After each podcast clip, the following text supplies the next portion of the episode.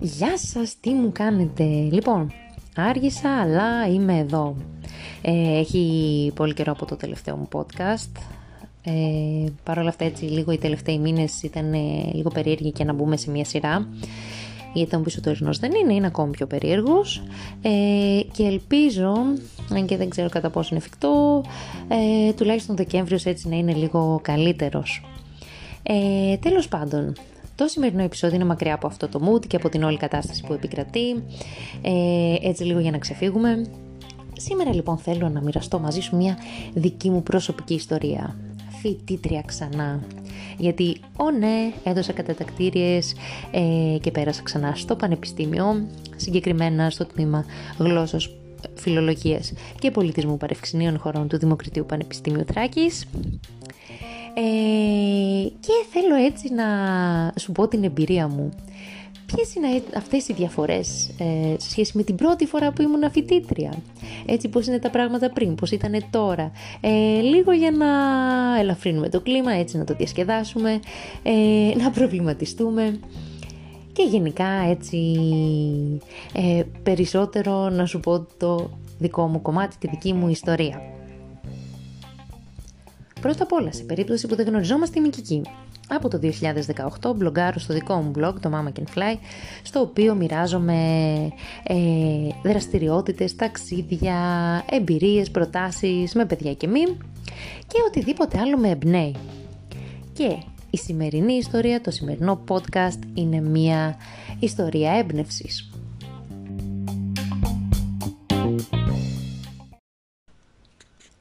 Λοιπόν, όταν πριν 10 και κάτι, 10 και κάτι ε, χρόνια πριν λοιπόν έπαιρνες εκείνο το πτυχίο που θα σου εξασφάλιζε ένα μέλλον στον εργασιακό τομέα. Ναι, το πτυχίο. Είπες, επιτέλους τελείωσε και αυτό, ήσουν πάρα πολύ χαρούμενος, γιόρθασε με τους φίλους σου, Ω, τελείωσε εξεταστική, τα πάντα, δεν έχει πλέον μαθήματα, ούτε οτιδήποτε. Ούτε που θυμάσαι βέβαια τον όρκο που έδωσες, Άλλωστε, εσύ τον εκφωνούσες, πήγες εκεί πέρα, πήρες το πτυχίο σου. Τελείωσε. Τώρα ήταν του οικονομολόγου, του λογιστή. Who knows. Anyway. Ε, τότε λοιπόν, ούτε που σκεφτόσουν ότι θα τα ξεκινούσες όλα αυτά ξανά από την αρχή. Φοιτητρία ξανά λοιπόν. Και εδώ πέρα να κάνω μια παρένθεση. Το πρώτο μου πτυχίο ήταν στα οικονομικά και για την ακρίβεια ε, έχω σπουδάσει λογιστική και χρηματοοικονομική στο Πανεπιστήμιο Μακεδονίας. Πάλι από την αρχή λοιπόν. Και γιατί να το κάνεις; Γιατί να ξεκινήσεις ένα πτυχίο από την αρχή; Άντε, ένα μεταπτυχιακό σου χαρίζει εξειδίκευση, επιπλέον μόρια στο δημόσιο, ε, ανοίγει περισσότερες θέσεις, ένα ερωτηματικό εδώ πέρα βέβαια, σου δίνει περισσότερα λεφτά, hm, ίσως, ε, anyway, ε, αλλά ένα πτυχίο γιατί, γιατί από την αρχή. Λοιπόν, Πες μου ότι είσαι μια πετριά και θέλεις έτσι να εμπλουτίσεις τις γνώσεις σου, να διευρύνεις τους ορίζοντές σου έτσι, πόσο πια πού να φτάσεις, δεν ξέρω. Ε, έχεις και ένα αποθυμένο ότι δεν σπούδασες αυτό που πραγματικά ήθελες, το οποίο είναι μεγάλο θέμα συζήτησης αυτό. Ε, εντάξει, όχι τώρα ξέρεις τι θέλεις, αλλά έτσι είσαι πιο κοντά.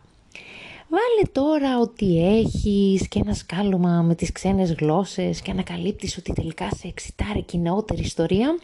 Ναι, εγώ όλα αυτά όλα αυτά έτσι, όχι εσύ, ε, εκτός και αν ταυτίζεσαι. Ε, όλα αυτά έτσι και να φανταστείς ότι ήμουν παιδί της τεχνολογικής, δηλαδή μαθηματικά και φυσική. Έτσι, αποφάσισα ε, σε αυτή τη φάση ότι ο ανθρωπιστικός τομέας μου πάει πιο πολύ. Λοιπόν, τι γίνεται αν τα καταλαβαίνεις όλα αυτά; Αποφασίζεις να δώσεις κατατακτήριες και να περάσεις στην πόλη σου γιατί όταν έχεις δύο παιδιά μετράει και αυτό, ε, στο τμήμα γλώσσας, φιλολογίας και πολιτισμού παρευξηνίων χωρών. Ε, ναι, γιατί έφαγες ένα σκάλωμα ότι θέλεις να μάθεις βουλγάρικα. Θέλεις να μάθεις έτσι την ιστορία του τόπου σου. Ε, κάτι, κάτι σου κάνει ρε παιδί μου. Και μάλιστα κάνεις ε, ολόκληρη, μάλλον φέρνεις τα πάνω κάτω για να σε εντάξουν στη βουλγαρική και όχι στη ρώσικη κατεύθυνση που σε είχαν εξ αρχής. Ε, γιατί ένα άλλο μεγάλο θέμα, ας πούμε, ε, είναι και το σύστημα κατάταξης στη συγκεκριμένη σχολή. Ε, τέλος πάντων. Και, λοιπόν, Μπαίνει ξανά έτσι σε γνώριμα μέρη, καθώς τελικά αυτό το μοσαϊκό πάτωμα που αντικρίζεις όταν ανοίγεις την πόρτα του πανεπιστημίου, ε, μάλλον υπάρχει σε όλα τα ελληνικά πανεπιστήμια. Όπως και τα τραπεζάκια αυτά τα πεταμένα δεξιά και αριστερά στην άκρη με τις αφήσει από πάνω, δάπνου, δουφουκού, πάσπ, ε, για μια Ελλάδα νέα, δεν ξέρω κι εγώ τι άλλο. Και δεν παίρνω θέση στα πολιτικά, έτσι, να μην παρεξηγηθώ. Λοιπόν, και ξεκινάς να ψάχνεις. Πού πέφτει η γραμματεία, πού πέφτει η αίθουσα 332. Mm. Ψαρωμένη και πάλι, όπως και την πρώτη φορά που πήγες στο πανεπιστήμιο την πρώτη μέρα. Αλλά η αλήθεια είναι ότι αυτή τη φορά είσαι περισσότερο ψαρωμένη, μήπως άργησες, παρά για το άγνωστο που σε περιμένει. Και δυστυχώς αυτή τη φορά τα τραπεζάκια το παρατάξουν εκεί πέρα που συνήθως είχε κόσμο ό, να υποδεχτούν τους πρωτοετής ή οτιδήποτε, είναι άδεια. Και δεν μπορούν να σε βοηθήσουν με την εγγραφή, με το γενικό πλαίσιο, έτσι να σε κατατοπίσουν. Ε, γιατί εντάξει, κακά τα ψέματα, τη μεγαλύτερη βοήθεια στην πρώτη επίσκεψη στο πανεπιστήμιο, εκεί πέρα που πας να κάνεις την εγγραφή και όλα τα σχετικά, τη μεγαλύτερη βοήθεια στη δίνουν τα παιδιά που κάθεται στα τραπεζάκια των παρατάξεων, έτσι, να τα λέμε και αυτά. Τέλος πάντων, η αλήθεια είναι ότι με προβλημάτισε γιατί ήταν άδεια. Τώρα να το αποδώσω στον κορονοϊό, ίσως η συγκεκριμένη σχολή, ίσως την τεχνολογία, γιατί πλέον οι εγγραφές γίνονται ηλεκτρονικά. Τέλος πάντων, δεν, δεν ξέρω γιατί εγώ το είχα συνηθίσει, τουλάχιστον το είχα στο μυαλό μου, ο τότε που σπούδαζα κάπως αλλιώς έτσι γίνονταν χαμός εκεί πέρα, κόσμος πολύ. Τέλος πάντων, μιας και πλέον ε, δεν χρειάζεσαι κάρτα δωρεάν εισόδου έτσι σε κοσμικά μαγαζιά κυρίως λόγω της αλλαγής της οικογενειακής σου κατάστασης και όχι του COVID. Δεν πειράζει που δεν βρίσκεις κανέναν εκεί, θα βρεις μια, έναν άλλον τρόπο. Αλήθεια, έτσι, οι κάρτες, ε, δεν ξέρω, παίρνατε εσείς όταν σπουδάζετε, σας έδιναν έτσι κάρτες για δωρεάν είσοδο σε μπουζούια και κλαμπ. Μόνο στη Θεσσαλονίκη τα έκαναν αυτά. Δεν φαντάζομαι. Άρα για να τα έχουν κόψει και αυτά. Τέλος πάντων, πάμε στο θέμα μας. Το αφήνω αυτό. Ξεκινάς πάλι από την αρχή λοιπόν. Ξέρεις περίπου πώς είναι τα πράγματα, έτσι. Αλλά φίλοι μου, 10 plus, ναι, ε, χρόνια μετά από την πρώτη στιγμή που πήγες στο πανεπιστήμιο, τώρα μπαίνεις σε έναν διαφορετικό κόσμο. Γιατί έχεις αλλάξει εσύ και όχι, έχεις οριμάσει; Όχι απαραίτητα αυτό βέβαια, αλλά η τεχνολογία έχει προχωρήσει, η κοινωνία έχει προχωρήσει. Βέβαια, το ελληνικό πανεπιστήμιο παραμένει ίδιο. Πώς είναι λοιπόν να είσαι φοιτήτρια ξανά έτσι, τι διαφορετικό έχει αυτή η δεύτερη φορά από την πρώτη; Πρώτον, έχεις κάνει πιο συνειδητή επιλογή. Γιατί είπαμε ότι πλέον ξέρεις ή σχεδόν ξέρεις τι θες. Έχεις πάψει να βαράς το κεφάλι σου στον τοίχο, που σπούδασες οικονομικά γιατί θα είχες έτσι ένα πιο εξασφαλισμένο επαγγελματικό μέλλον και έχασες τέσσερα χρόνια από τη ζωή σου, εγώ πέντε έχασα, διαβάζοντας για κάτι που τελικά καταλήγεις ότι δεν σου άρεσε ποτέ και ότι στην καλύτερη των περιπτώσεων ναι μεν έχεις δουλειά αλλά δεν σου αρέσει. Εδώ πέρα τώρα μη σχολιάσω το καταπληκτικό επαγγελματικό προσανατολισμό που μας προσφέρει ε, το ελληνικό σχολείο στο Λύκειο πριν να μπούμε στις ανώτερες σχολές, έτσι. Πολύ μεγάλο θέμα. Ε, μιας και είναι ελαφρώς ανύπαρκτο. Τέλος πάντων. Αυτό είναι για άλλη φάση. Anyway, τέλος πάντων, την έχεις τελειώσει τη σχολή. Ε, ξέρεις ότι τελικά ίσως να μην ήταν και η καλύτερη επιλογή. Παρόλα αυτά, το βρίσκεις κουλό ε, να προχωρήσεις και να ξανασπουδάσεις σε μια άλλη σχολή και να χάσεις άλλα τέσσερα χρόνια τη στιγμή που έλα μωρέ, έχεις ήδη ένα πτυχίο. Και είσαι μόνο 24, έτσι. Αντί 23, αν την τελείωσες την ώρα σου. Τέλος πάντων, κάπου κατά εκεί.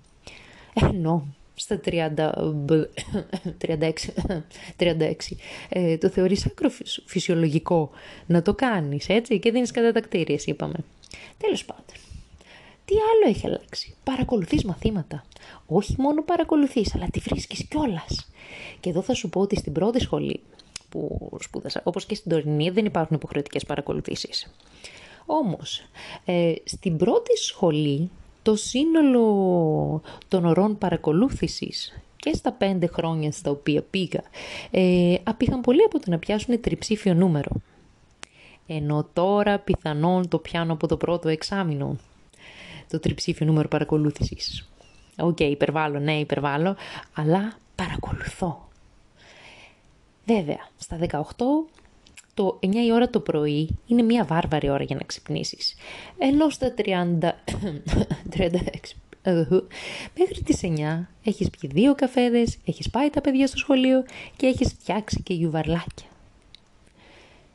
Βέβαια, για να ακριβολογώ. Πολύ θα το ήθελα να παρακολουθώ, το να παρακολουθώ να είναι κυριολεκτικό. Όχι ότι δεν παρακολουθώ. Θα ήθελα όμως έτσι να παρακολουθώ περισσότερες ώρες. Με δύο παιδιά όμως είναι από δύσκολο έως ακατόρθωτο. Τρίτον, αναγνωρίζεις τους καθηγητές; Ω, να, αυτός είναι που μας κάνει γλωσσολογία λες. Ε, μαν δεν πατάς το πόδι σου στη σχολή, πώς περιμένεις να τους ξέρεις τους ανθρώπους; Γιατί, είπαμε, στην πρώτη σχολή δεν είναι υποχρεωτικές οι παρακολουθήσεις. Πηγαίναμε στην εξεταστική, δίναμε το μάθημα, απορούσαμε αυτός που μπαίνει μέσα ποιος να ανάραγε, ο καθηγητής, ο βοηθός του, απλά κάποιος επιτηρητής. Βέβαια, μπορεί και στην τωρινή σχολή να μην έχει υποχρεωτικές παρακολουθήσεις, αλλά έτσι μπαίνεις στον κόπο έτσι, να δεις με ποιον άνθρωπο έχεις να κάνεις. Γιατί εκτός των άλλων είπαμε, παρακολουθείς και μαθήματα. Επίσης, διαπιστώνεις έτσι μετά που το σκέφτεσαι ότι με τον καθηγητή σου έχεις λιγότερα χρόνια διαφορά από ότι με τους συμφοιτητές σου. Αυτό το μήνυμα μπορεί να, να αυτοκαταστραφεί εδώ πέρα. 4. Είσαι το φυτό της τάξης. Γιατί στα 18 μπαίνοντας στην αίθουσα προσέχεις να κάνεις ησυχία. Γιατί ο χειρότερος σου εφιάλτης είναι να γυρίσουν τα 100 πλάς κεφάλια που υπάρχουν μέσα στο αμφιθέατρο και να σε κοιτάξουν.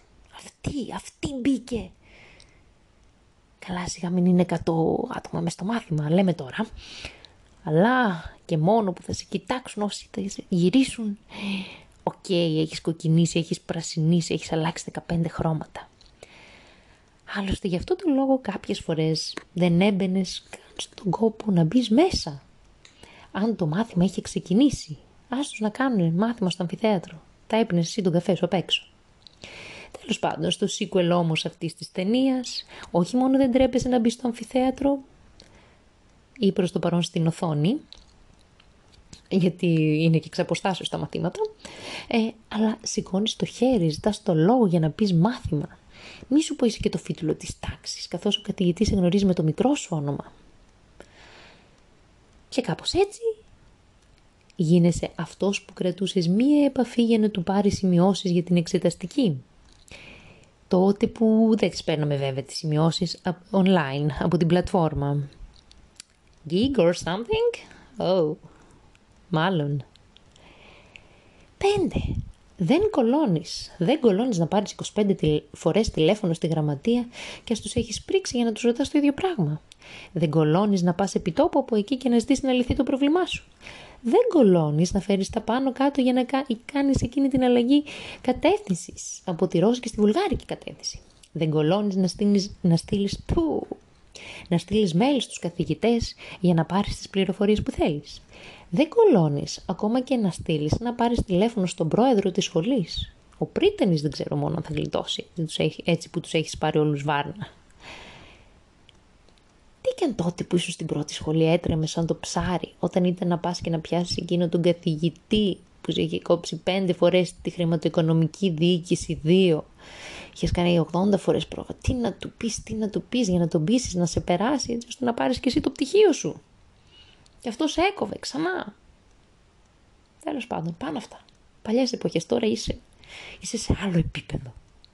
Τώρα πλέον έξι καθα... κάνεις μαθήματα online.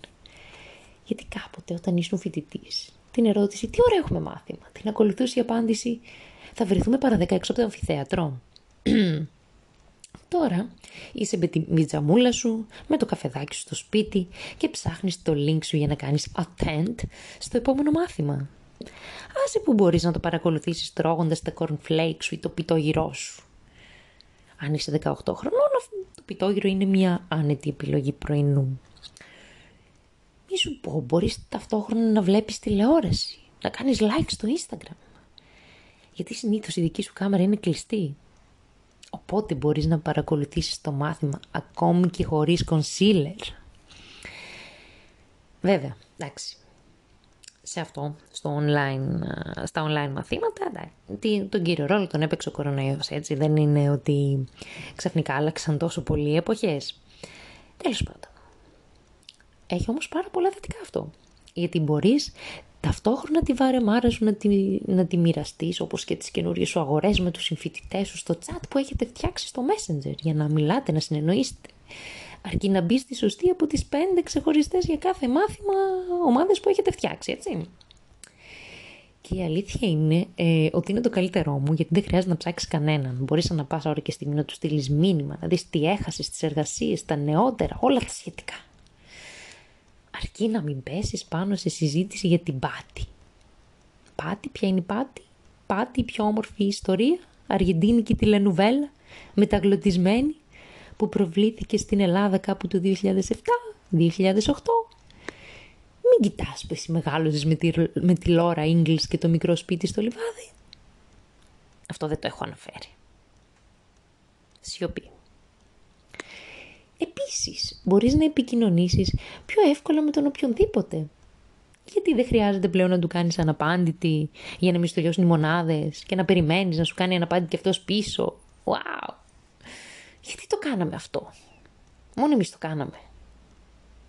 Ήταν γενικό αυτό το κακό. Για να δούμε αν ζει ο άλλος. Οκ, αυτό ήταν λίγο τραγικό που κάναμε. Τέλος πάντων. Συνεχίζω. Τι άλλο είναι διαφορετικό πλέον; Εφτά. Ανακαλύπτεις πόσο πολύ έχει προχωρήσει η τεχνολογία. Γιατί πριν από 10, 10 και κάτι χρόνια, όταν έκανες την εγγραφή, έπαιρνες το βιβλιάριο σπουδών σου, έτσι, Εμένα ήταν μπορντό, είχε κάτι μπλε, πορτοκαλί, ανάλογα με τη σχολή που ήσουν, τέλος πάντων. Και με το που δήλωνες στα μαθήματα του εξαμήνου έτσι χειρόγραφα και συμπλήρωνες την αίτηση, σου έβαζαν και μια σφραγίδα εκεί πέρα, πατ, με τις επιλογές. Ποιο μάθημα έχεις επιλέξει; Ε, σου είχαν πιάσει και τη φωτογραφία με σειραπτικό, όπως και στο Πάσο. Για να, βρει για να βρεις τα βιβλιοπολία από που έπρεπε να πάρεις τα συγγράμματα ή να βρεις τη βαθμολογία σου έψαχνες στους 32 πίνακες που υπήρχαν έξω από τη γραμματεία. Γατάκια. Τώρα, απλά μπαίνεις στον, στον εύδοξο, στο Unistudent, στη γραμματεία, στην καφετέρια του Πανεπιστημίου με κωδικούς. Αν απορείς, όλα αυτά είναι πλατφόρμες ε, οι, οποίες οι οποίες μάλλον επιτελούν ε, αυτά τα, τις εγγραφές, τα μαθήματα και όλα τα σχετικά. Ε, αντί για βιβλιάριο λοιπόν σπουδών, πλέον με την εγγραφή παίρνεις κωδικούς. Και δεν έχω να πω ότι αυτό ήταν ενδεχομένως θετικότερη αλλαγή στο ελληνικό πανεπιστήμιο. Επίσης, σε αυτά τα πλαίσια μαθαίνεις και καινούργιες πλατφόρμες, όπως το Skype, που okay, αυτό το ήξερες, αλλά Zoom, Webex, Teams. Εσύ τα αγνοείς, αλλά τα συμφοιτητούλια σου που είναι 18 χρονών έχουν άποψη γι' αυτά. Εσύ δεν μιλάς σιωπή και πάλι. Γιατί, γιατί όταν ε, ε, κάναμε τότε την πρώτη σχολή, θυμάμαι για να βρούμε ίντερνετ, πηγαίναμε στα εργαστήρια του Πανεπιστημίου. Και αυτό όχι για να τσεκάρουμε τα mail μας, γιατί μόλις το είχαμε φτιάξει τη mail να περιμένουμε. Ήταν τότε κυκλοφορούσαν τα mail. Μπαίναμε έτσι σε κανένα gossip site, να μάθουμε τα νέα της showbiz, να διαβάσουμε Cosmopolitan.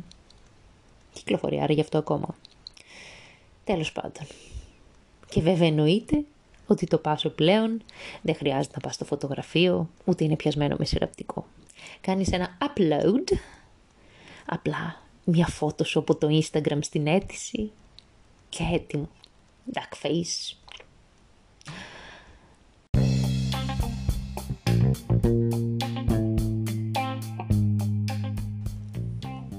Αυτά. Λοιπόν, ε, ελπίζω να έκανε έτσι λιγάκι το χιλάκι σου να γελάσει, να σε διασκέδασα, να σε ενέπνευσα, να σε προβλημάτισα, ε, να σε έκανα να ξεχαστείς οτιδήποτε. Ε, εντάξει, πέρα από την πλάκα μου αρέσει πάρα πολύ αυτή η φάση, η δεύτερη φορά φοιτήτρια και μακάρι να μπορέσω να τη ζήσω όσο καλύτερα μπορώ. Δεν εννοώ βέβαια τη φοιτητική ανέμελη ζωή, όπως κάποτε. Εντάξει, τουλάχιστον αυτό το κομμάτι έχει πάει πολύ καλά την πρώτη φορά. Αλλά εντάξει, πέραν της κατάστασης όπως είναι τη δεδομένη στιγμή, ε, αλλά και πολύ περισσότερο εντάξει πλέον εργαζόμενοι και με δύο παιδιά δεν ξέρω κατά πόσο θα μπορέσω να τα απεξέλθω Ε, εύχομαι να τα καταφέρω όμως, όπως και να έχει, καλή μου αρχή. Εδώ να σου πω ότι οποιαδήποτε ομοιότητα με πρόσωπα ή καταστάσεις είναι εντελώς τυχαία, έτσι, εκτός αν ταυτίζεσαι και εσύ με την, με την ιστορία μου. Ε, επίσης, αν είσαι σε ανάλογη φάση, σκέφτεσαι να δώσεις για κάποια σχολή, σου προτείνω να το κάνεις αν το λαχταράει η ψυχή σου. Και έτσι μερικές πληροφορίες αν μπορέσουν να σε βοηθήσουν ότι σε περίπτωση που ε, έχεις κάποια συγκεκριμένη σχολή στο μυαλό σου ε, μπορείς να δώσεις κατατακτήριες εξετάσεις. Κάθε σχολή περίπου Μάρτιο με Απρίλιο βγάζει ανακοίνωση με το ποια μαθήματα θα εξεταστούν και την ύλη.